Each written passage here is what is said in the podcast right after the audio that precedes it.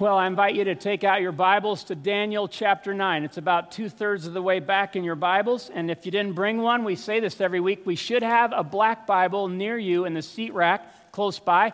And if you want to open that up and turn to page 621, we'll be looking at Daniel 9 today. If you haven't been with us, we're in a series called No Matter What. And we're studying the book of Daniel this summer. We're making our way one chapter a week. And the series sentence is, no matter what, God is in control. Do you mind saying that with me? No matter what, God is in control. That's what the book of Daniel teaches us a lot. We saw that the first six chapters show different high points in Daniel's life, in the 80 years of his life there in Babylon. But now we're going to see in these last six chapters some apocalyptic visions he had while he was exiled away from Jerusalem, away from Israel, and we're making our way through some of those. Now today, if you're following along in the notes, I hope you'll see this, is that in Daniel 9, we have Daniel's prayer and the prophecy God gives him.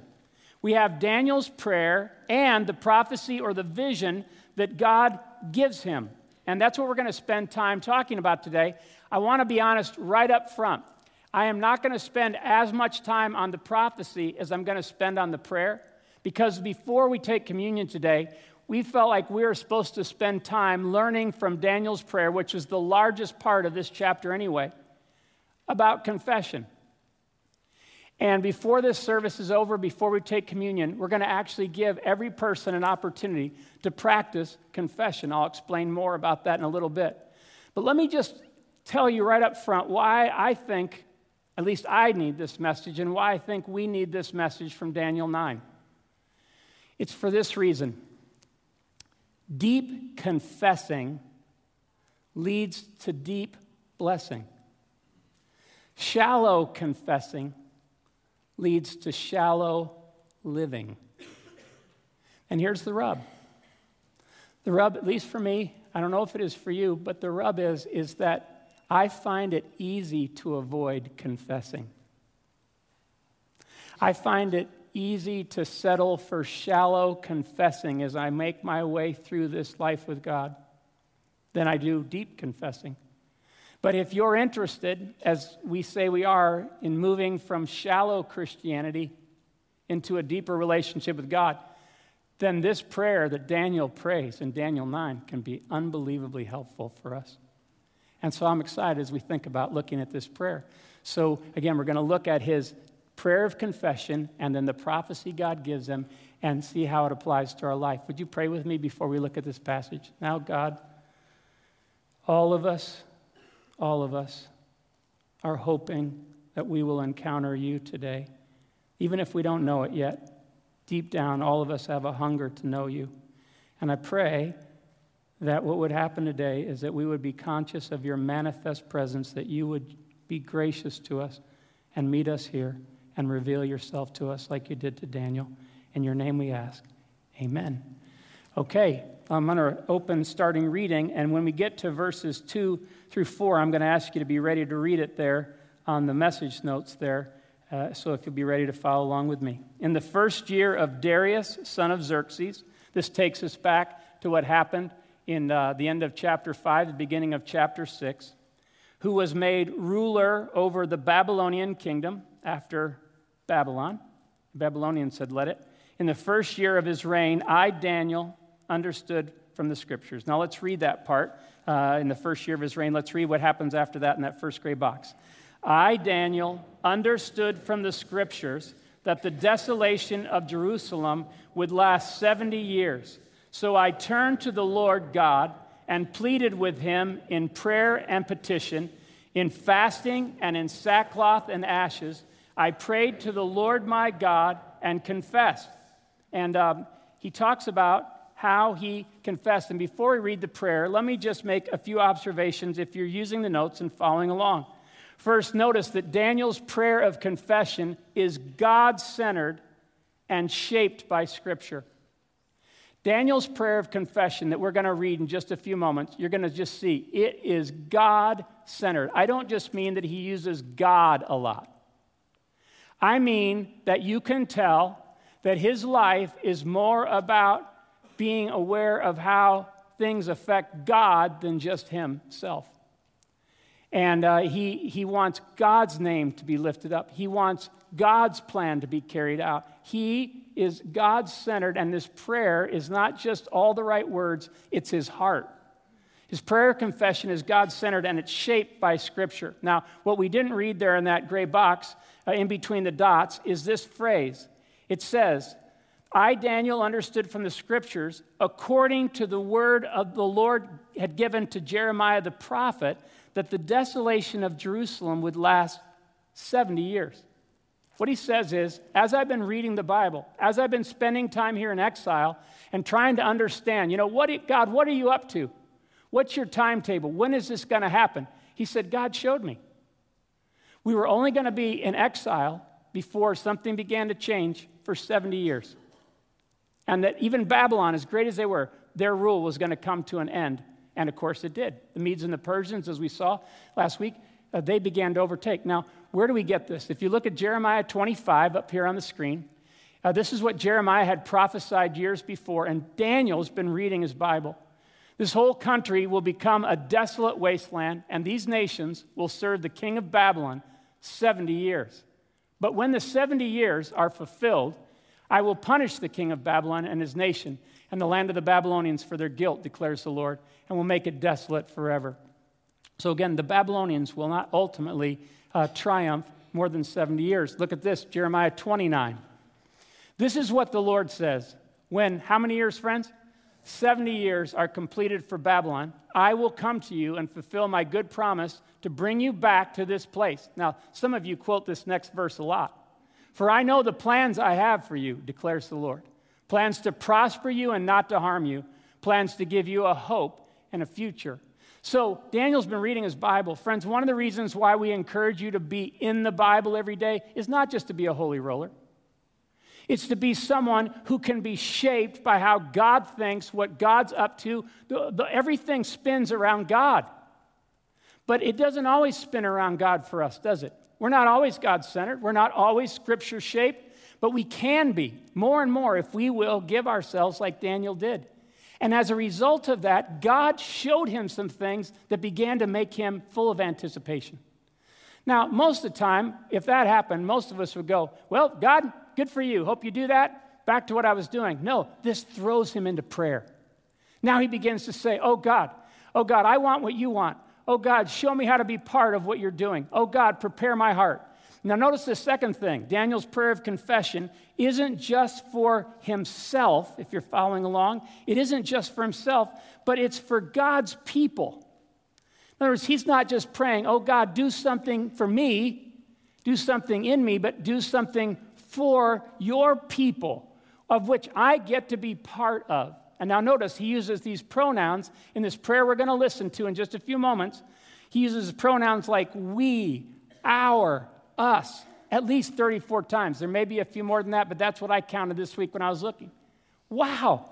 So now think about this. When he prays this, he doesn't say, oh God, forgive them. You guys remember back in Daniel 6, how when we studied that, Daniel's co-workers were looking for dirt on Daniel so they could bury him, and they couldn't find anything. And we never see one sin mentioned in the book of Daniel that he committed, yet we find Daniel praying, I'm confessing my sin. But I'm not only confessing my sin, I'm part of a people that sinned. I'm willing to identify myself. I don't know about you, but sometimes when Christians do shameful things, I want to separate myself and say, they're not my brother and sister. Daniel does not do that. He is humble. And his prayer, he understands, oh God, I'm praying as part of your people and for your people this prayer. Whew. It's beautiful, friends. It's beautiful. I can't wait to read it. So let's do that. Verse 4. I prayed to the Lord my God and confessed. Now notice how God-centered this is. Lord, the great and awesome God, who keeps his covenant of love with those who love him and keep his commandments. We have sinned and done wrong. We have been wicked and have rebelled. We have turned away from your commands and laws. We have not listened to your servants, the prophets, who spoke in your name to our kings, our princes, and our ancestors, and to all the people of the land. Lord, you are righteous. But this day we are covered with shame, the people of Judah and the inhabitants of Jerusalem and all Israel, both near and far, in all the countries where you have scattered us because of our unfaithfulness to you. We and our kings, our princes, and our ancestors are covered with shame. Lord, because we have sinned against you. Lord, the Lord our God is merciful and forgiving, even though we have rebelled against him. We have not obeyed the Lord our God or kept the laws he gave us through his servants, the prophets. All Israel has transgressed your law and turned away, refusing to obey you. Therefore, the curses and sworn judgments written in the law of Moses, the servant of God, have been poured out on us because we have sinned against you. You have fulfilled the words spoken against us and against our rulers by bringing on us great disaster. Under the whole heaven, nothing has ever been done like what has been done to Jerusalem. Just as it is written in the law of Moses, all this disaster has come on us, yet we have not sought the favor of the Lord our God by turning from our sins and giving attention to your truth. Now, when he says, look, all this stuff that's come on us is a fulfillment of what you promised would come on us through the law of Moses. And I can just give you one location if you ever want to look at it. Deuteronomy 28 and 29. Are the blessings and curses that God says, look, this covenant I'm making with you, I want you to know I want to bless you. That's my heart towards you.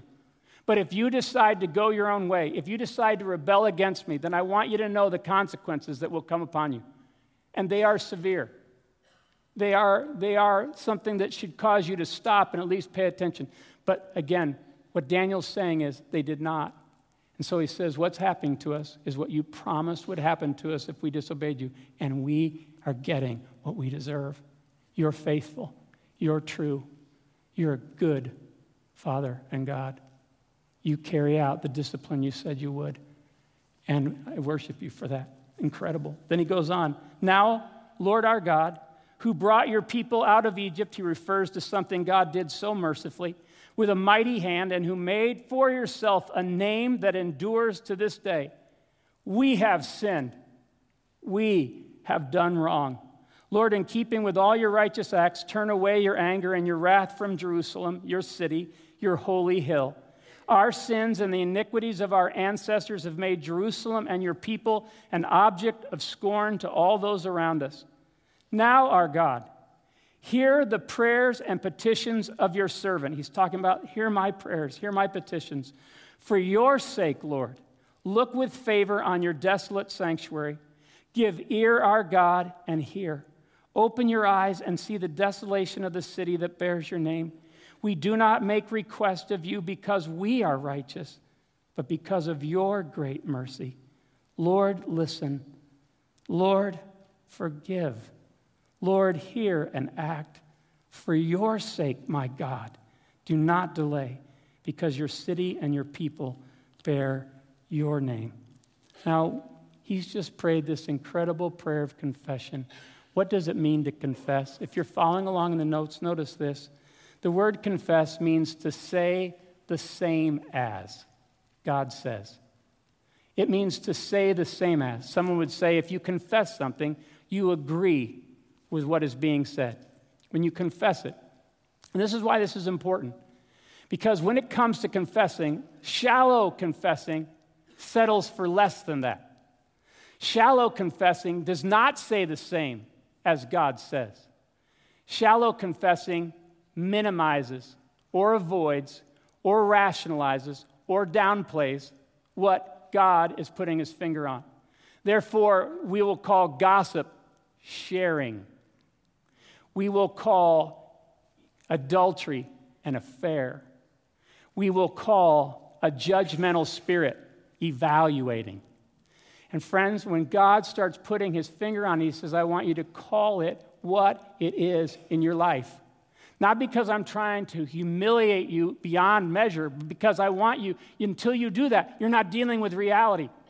Come on. Be the kind of person that is mature enough that is honest enough that you will say what I say, my word, it is.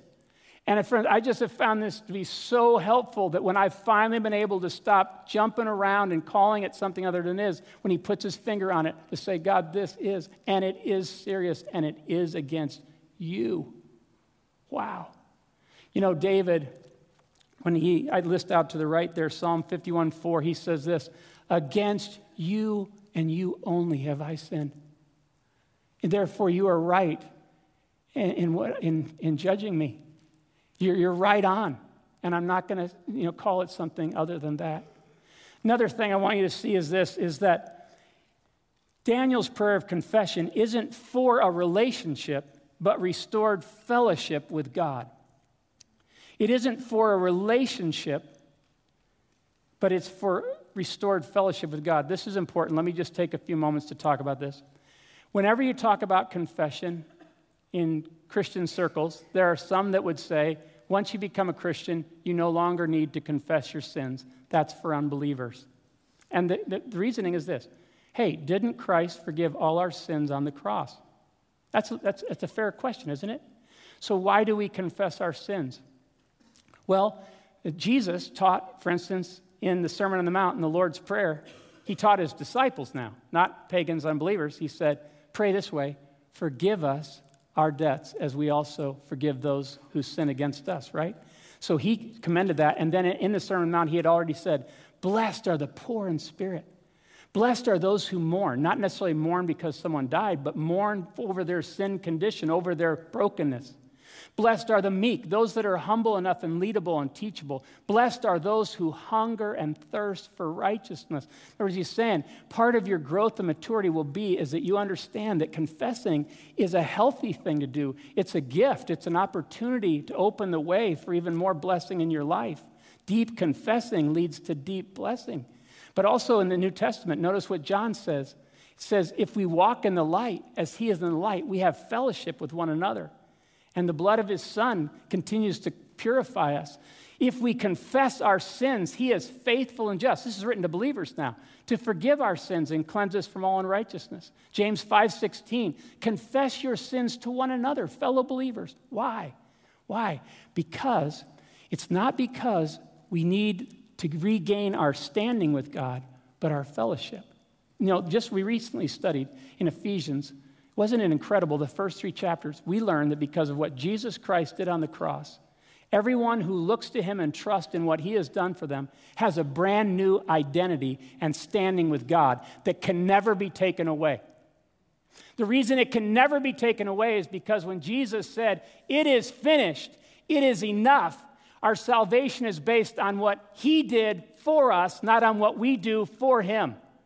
Therefore, our standing can never be taken away. Notice what Daniel prays. He says, I'm praying as one of your people. I didn't lose that when we sinned against you. We're still in a covenant of love with you. The problem is that we've wrenched our fellowship with you and we've shamed your name terribly. Therefore, that calls for owning up. That calls for saying the same. That calls for humility. That calls for something to be cleansed. Oh, God.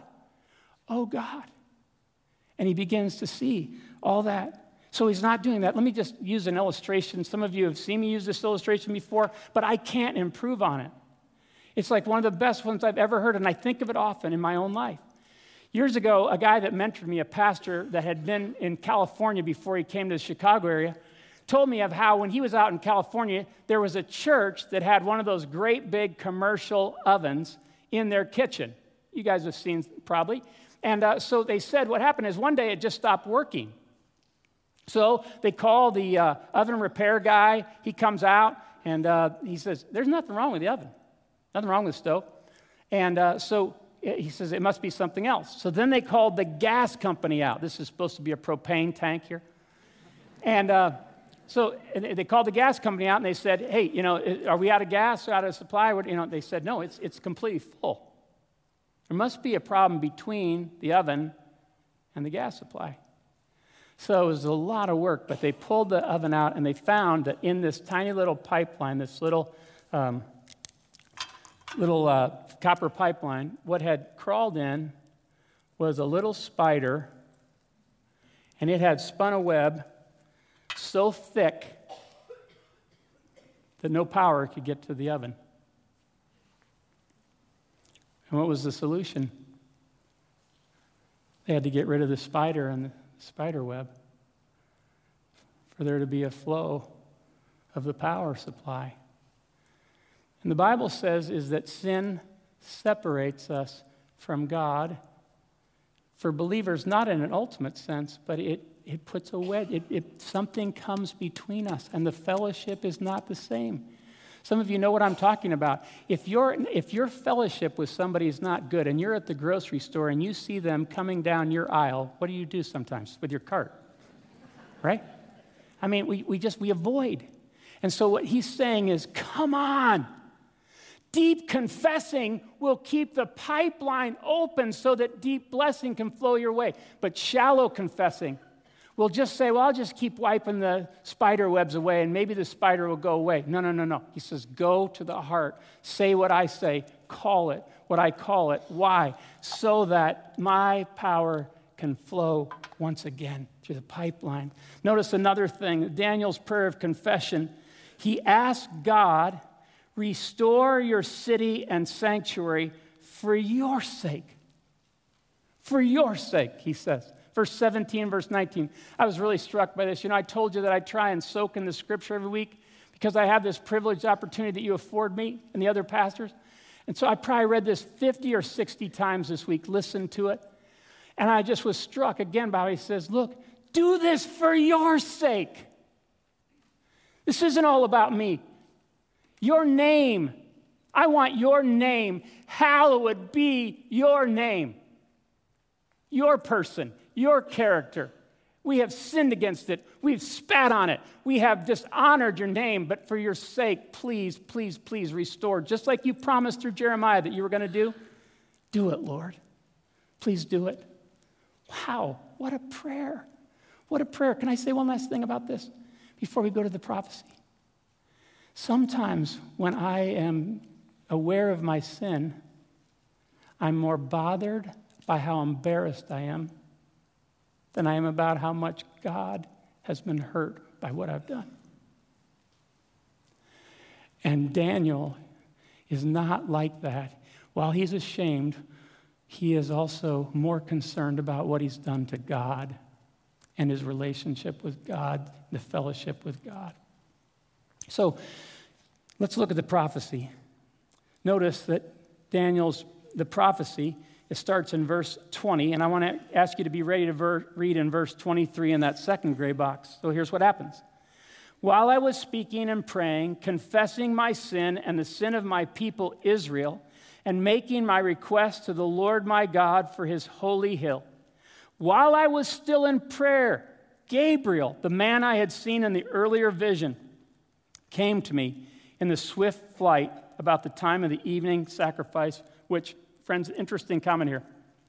Since Jerusalem had fallen, there hadn't been any evening sacrifices that were normally set up in the temple for probably 50 years. Has Daniel forgot what God intended? No. The evening sacrifice happened at 3 o'clock in the afternoon, so this tells us what time Gabriel shows up. So now we come to verse 23. Are you ready to read with me? As soon as you began to pray, a word went out, which I have come to tell you, for you are highly esteemed. Therefore, consider the word and understand the vision. Verse 24, 70 sevens are decreed for your people and your holy city to finish transgression, to put an end to sin, to atone for wickedness, to bring in everlasting righteousness, to seal up vision and prophecy, and to anoint the most holy place. Know and understand this. From the time the word goes out to restore and rebuild Jerusalem until the anointed one, the word there is Messiah, the ruler comes, there will be 7 sevens and 62 sevens. It will be rebuilt with streets and a trench, but in times of trouble. After the 62 sevens, the anointed one will be put to death and will have nothing. The people of the ruler who will come will destroy the city and the sanctuary. The end will come like a flood. War will continue until the end, and desolations have been decreed. He will confirm a covenant with many for 1 7. In the middle of the 7, he will put an end to sacrifice and offering, and at the temple he will set up an abomination that causes desolation until the end that is decreed is poured out for him. And now I'm going to settle this mystery once and for all. I'm kidding. There are many different Christians that have talked about what in the world does this mean. So let me just make a few observations before I give you my best shot. God's prophecy of 77s, if you're following along, notice, is an answer to Daniel's prayer, for he's esteemed. It's an answer to Daniel's prayer. I list out to the right there, Isaiah 65:24, where God says to his people, before they call, I will answer. While they are still speaking, I will hear. What a great promise. And it follows in the same way when Daniel says, while I was still praying, he says at least 2 or 3 times, while I was still praying, Gabriel shows up. Wow. And here's the stuff he says to me. Interesting. And he says, I'm coming to bring this message to you. I want you to know, here's the message from heaven in part. You are highly esteemed. Wow. Would that encourage you? If God said that to you? God wants to say that to all of us. Look at Isaiah 66:2 here on the screen. Let's read it together. These are the ones I esteem and look on with favor, those who are humble and contrite in spirit and who tremble at my word. You know one reason why Daniel's highly esteemed? Because of his attitude, his posture.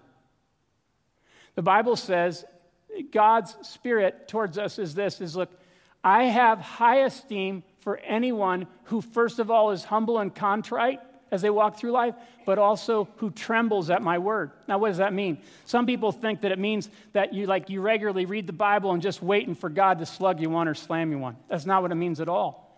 What he means is that a person that trembles at his word goes, oh my goodness, this is holy. Oh my goodness, this is not just words. This is what God says. The opposite of trembling in his word is when we get cocky and careless and live loose. We go, oh, okay.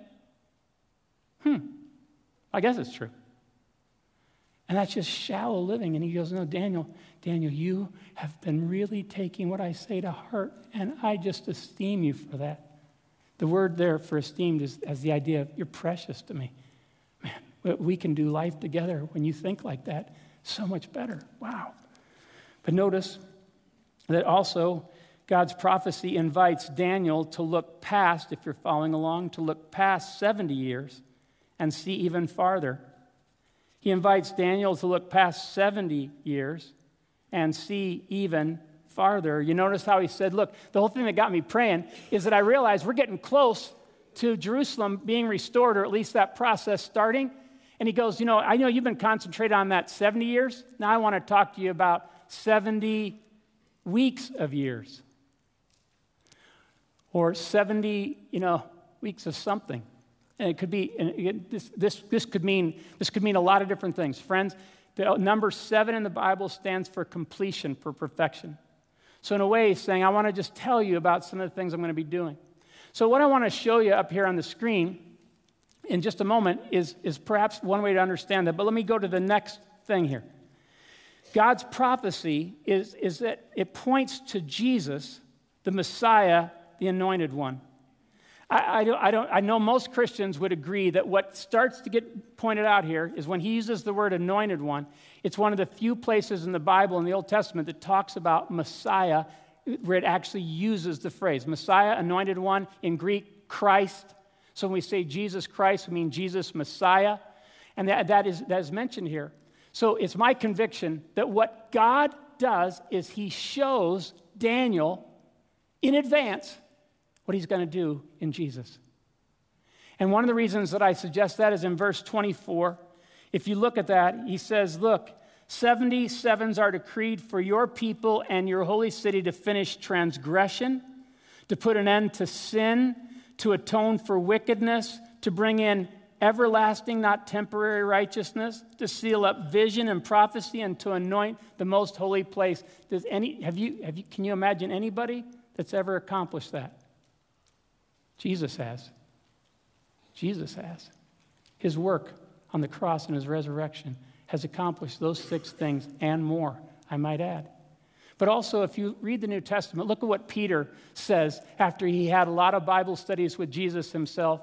He says, concerning this salvation, the prophets, Daniel was one of those, who spoke of the grace that was to come to you, searched intently and with the greatest care, trying to find out the time and circumstances to which the Spirit of Christ in them was pointing when he predicted the sufferings of the Messiah and the glories that would follow. It was revealed to them that they were not serving themselves but you when they spoke of the things that have now been told you by those who have preached the gospel to you by the Holy Spirit sent from heaven.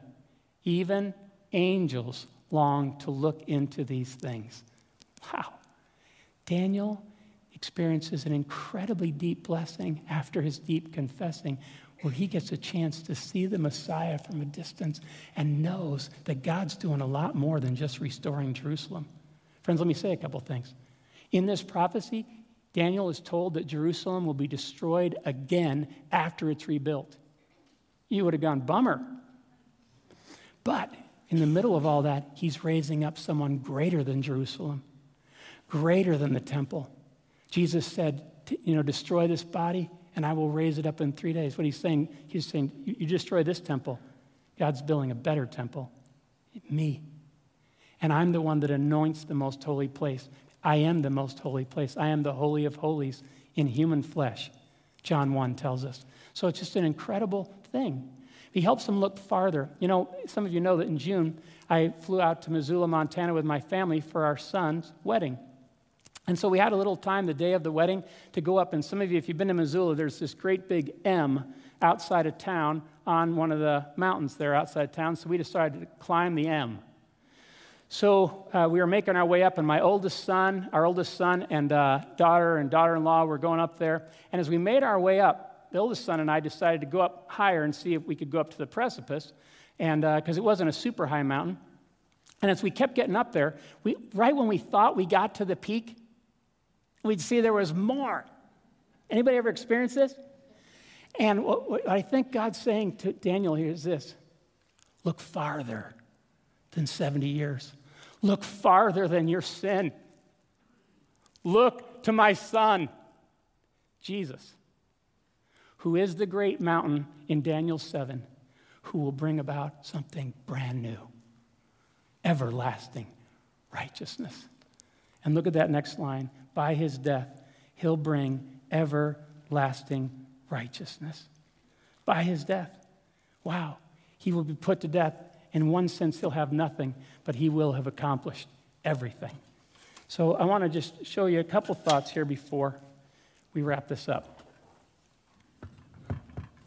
So what some scholars have tried to do is say, how do we understand this? So the passage talks about 7 sevens, 62 sevens, and 1 7. Now, if these are weeks of sevens, or, then here's some possible ways to understand this. And it all depends on what timetable you might begin with. So please know, there are Christians that I respect in all different kinds of camps that'll give you different ideas on this.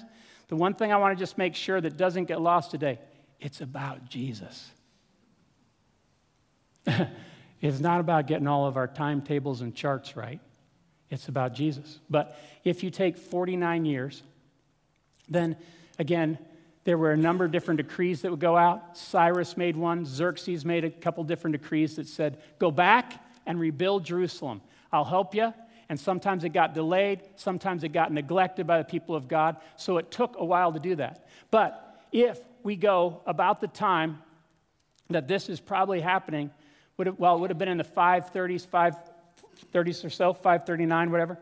Daniel is seeing that eventually, and I believe that in Ezra 7 is probably the timetable it is. If you go by about 454, 458, and you go 49 years, you will come, to about 400 years before Christ. Give or take a few years. Again, I think that the big point is about Jesus.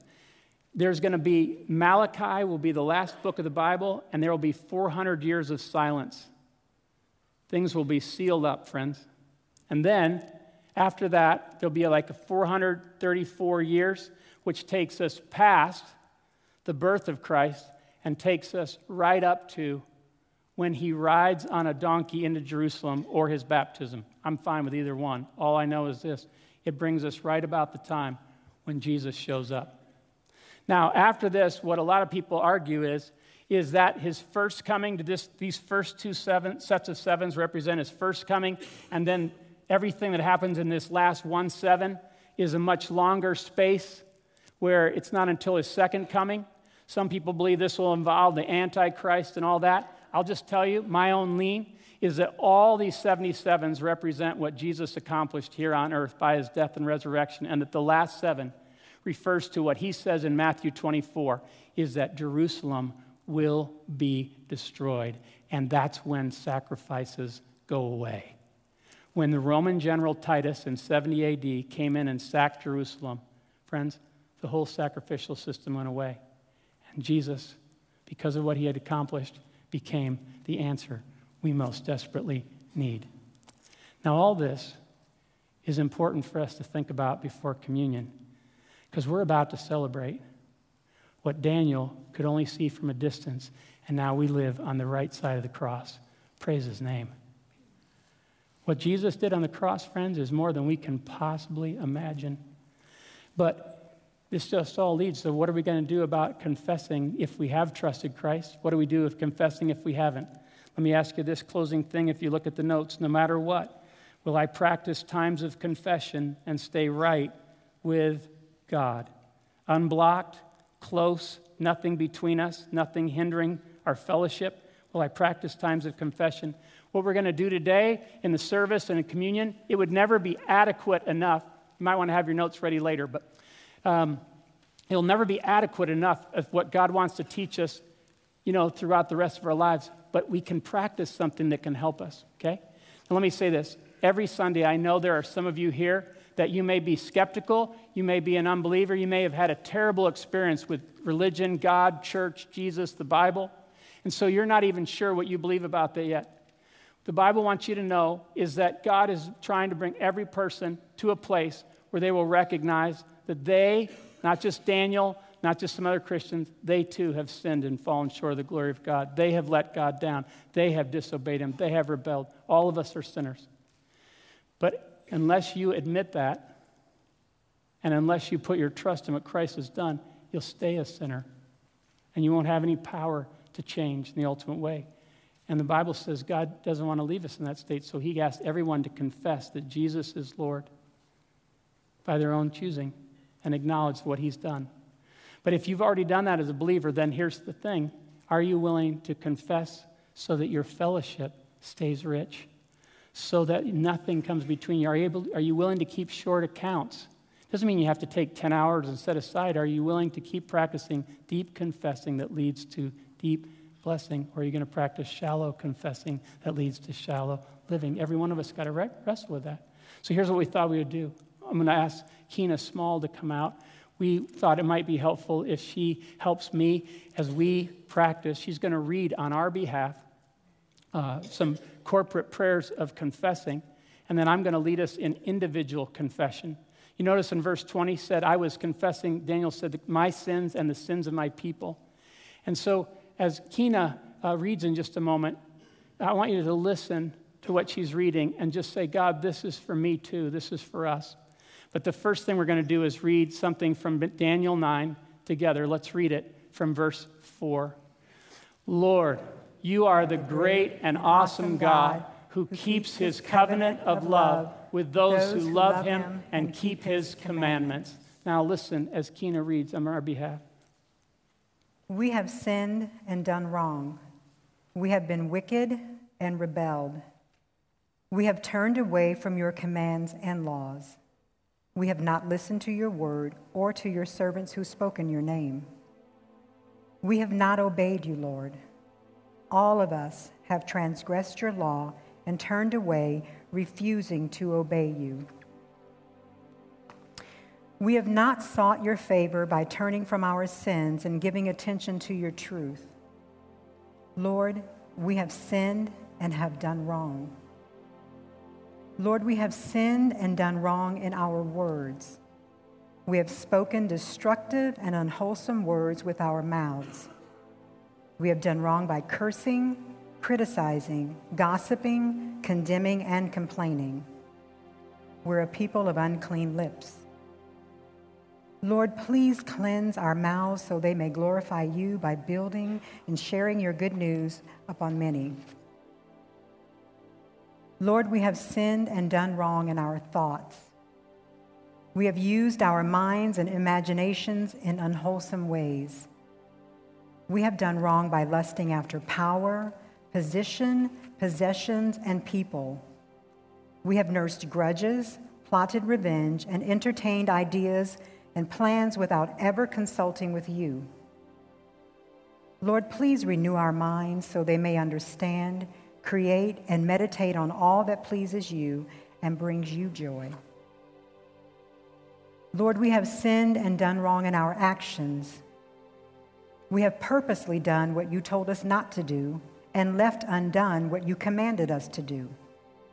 We have elevated our personal rights and individual freedoms above your wisdom and commands and justified wrong actions. Please forgive our wrong actions and neglect. Give us a clean heart that is ready and willing to do all that pleases you. Lord, we do not make these requests of you because we are righteous, but because of your great mercy. For your sake, our God, and in keeping with your righteous acts, restore our fellowship with you, we pray. Amen. Amen. On the back of your notes are the words that Kina just read. And they may be helpful to you in the days ahead, or they may be helpful to you as you think about individual confessing in just a minute. But do you notice at the bottom there's that circle with the word "to it" in there? Some of you know what this stands for, but I've never been able to forget it since someone showed it to me years ago. Here's what actually often goes with this little circle. This is a round to it. These to its are hard to obtain, especially the round ones. It is an invaluable item. For years, you may have said, "I'll do that when I get around to it." Now you have a round to it of your very own and have no more excuses. We all struggle with getting around to confessing, do we not? And the only way to move from shallow to deep confessing is to stop avoiding, to stop putting it off. So if your heart is open to doing this today, please do not feel coerced. Then I want to lead you in a time of individual confessing. Daniel 9:20 tells us that Daniel was not only confessing the sin of his people, but also his own sin. As we prepare to take communion, we want to provide everyone an opportunity to do what Daniel did. The Lord invites and challenges us to come to him for his cleansing and surgery. So follow along as I lead us. First, ask yourself, are there any ways I've been sinning in my words that I need to confess to the Lord? Take time to specifically do that now, silently.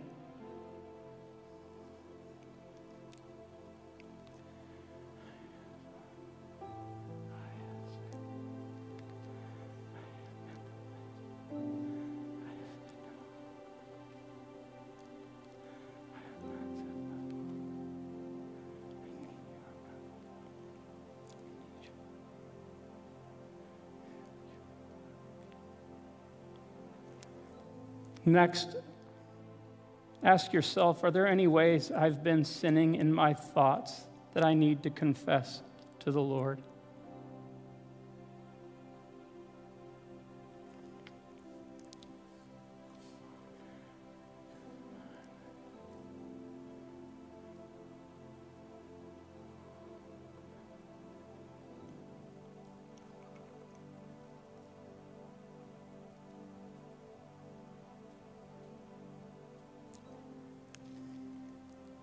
Finally, are there any sinful actions that I need to confess to the Lord and make right with him?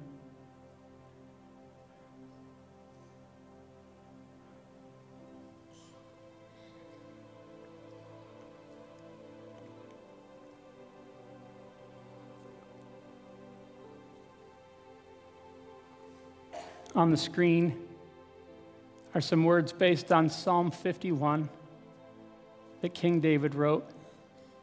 Read them with me, if you would.